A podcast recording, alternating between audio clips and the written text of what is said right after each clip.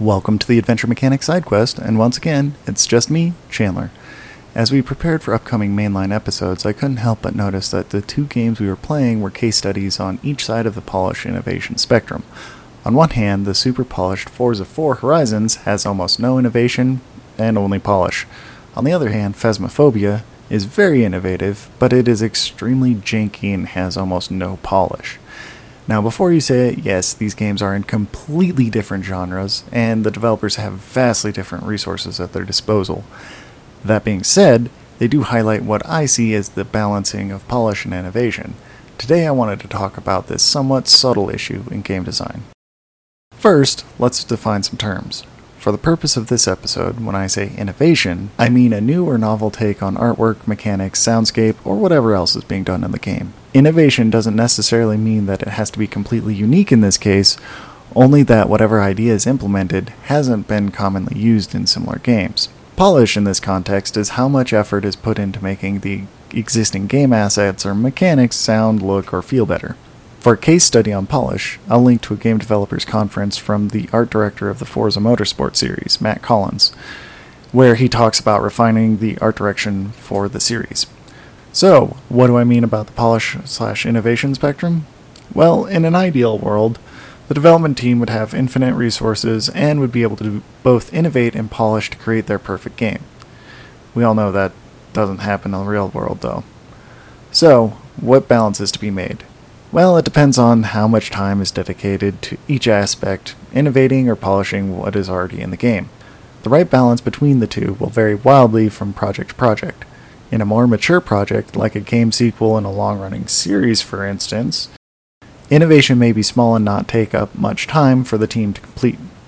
With new intellectual property, on the other hand, the team may need to spend more time on innovation before starting the polishing stage. Knowing when to call it on one and start on the other is a tricky art to master. In the Forza series, it's obvious that the genre is mature, along with the series itself. Innovation isn't going to come in the form of radically different gameplay or a wholly new art style, like cell shading, for example. If you look at the changes visible between Forza Horizon 3 and Forza Horizon 4, the lion's share of them are in different cars, a new location, quality of life updates, and if you're looking really closely, subtle changes on how the screen is optimized and drawn. These all don't seem radical, and that's for a reason. With such a storied franchise, major changes and innovations are going to risk turning away established players.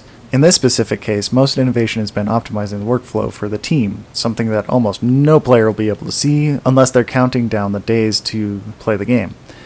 As a side note, if you are one of those players, perhaps you should look into QA as a career. Having an eye for detail that fine is a hard skill to master. Let's get back on topic though. If your genre is resistant to change, or you can't touch what's already there in any meaningful way, what can you do to improve? Well, that's polish. It's not sexy, it's not going to get people fawning over your game. It will, however, make sure that what is there will shine. Applying that to, well, that and an annoying amount of Skinner boxes added to motivate the lizard brain to play it more than the content included can really support. In this context, it only highlights the need for a highly polished product, so I'll save all my other opinions of Skinner boxes in this game for the episode on it. It's about keeping the players playing, and a well-polished game will keep them playing longer. Polish in this example is king. Innovation is going to be incremental at best. With the other example, Phasmophobia, it has no name to live up to. It can't rely on older entries or IP that can carry a mediocre game to success. What did the developer do? He had to come up with something innovative and do a very smart marketing campaign to succeed. From what I've seen of the ghost hunting game genre, most have the player or players combating the ghosts after they're found. Ripping that mechanic out of Phasmophobia was a good change. Coupling it with Windows 10 built-in voice-to-text and leveraging that to communicate with the ghost directly is downright genius.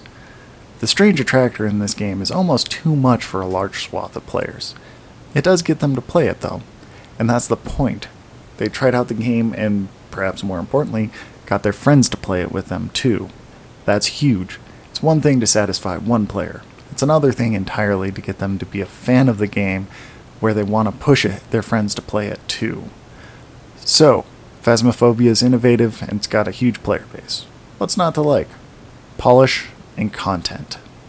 The game has issues, and many players will get bored of it after about a dozen or so rounds of investigating. The rest of the content just isn't there to keep them in the long run.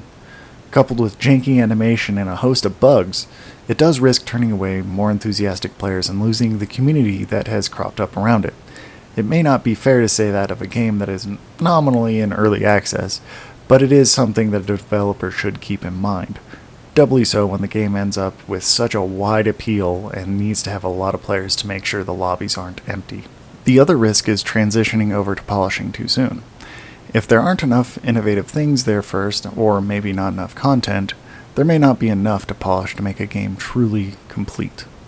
For Phasmophobia, this means not having enough maps, tools, ghosts, or other things to keep the player base playing longer. If the developer transitions too quickly to polishing what's there, they risk turning off the players who felt like they've seen it all before.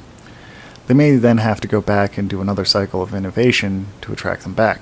This is a hazard of early access specifically, but the transition between innovating and polishing can still be painful, even for a hobbyist scrub like myself. I always find that it's a challenge to change between the modes, and it only slows me down. Your experiences may vary, though. One trap that I've personally experienced, and seen others fall into as well, is assuming that once the innovative core of the game is done, it's about 80 to 90% done. If you're lucky, you're about halfway done. New content, polishing that animation, re-recording that sound for the millionth time, all take up a shocking amount of time.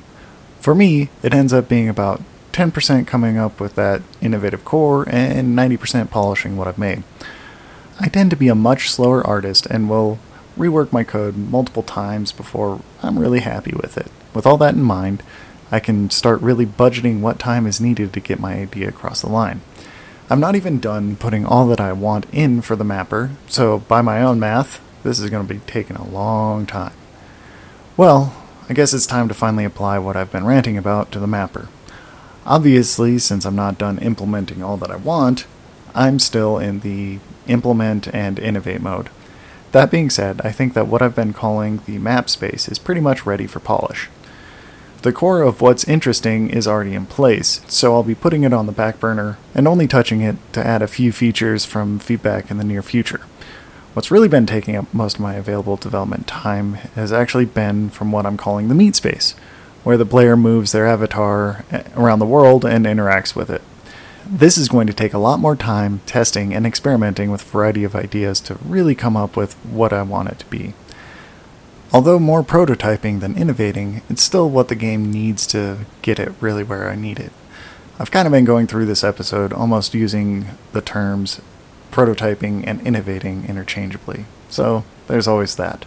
Keep in mind that prototyping is only part of innovating. You may find yourself playing other games for inspiration, reading, or even just daydreaming when you end up innovating. By my estimation, prototyping is more so the act of making what you innovate on. That's about all I have for this topic for now. I'm sure I'll have something later as I work through the map or more. As always, if you have any comments, feedback, or whatever on this episode, let me know. You can leave a comment on the episode proper, or you can reach out to me on Twitter as @JCSuron. This has been the Adventure Mechanics SideQuest, and I'll talk to you next time. Bye.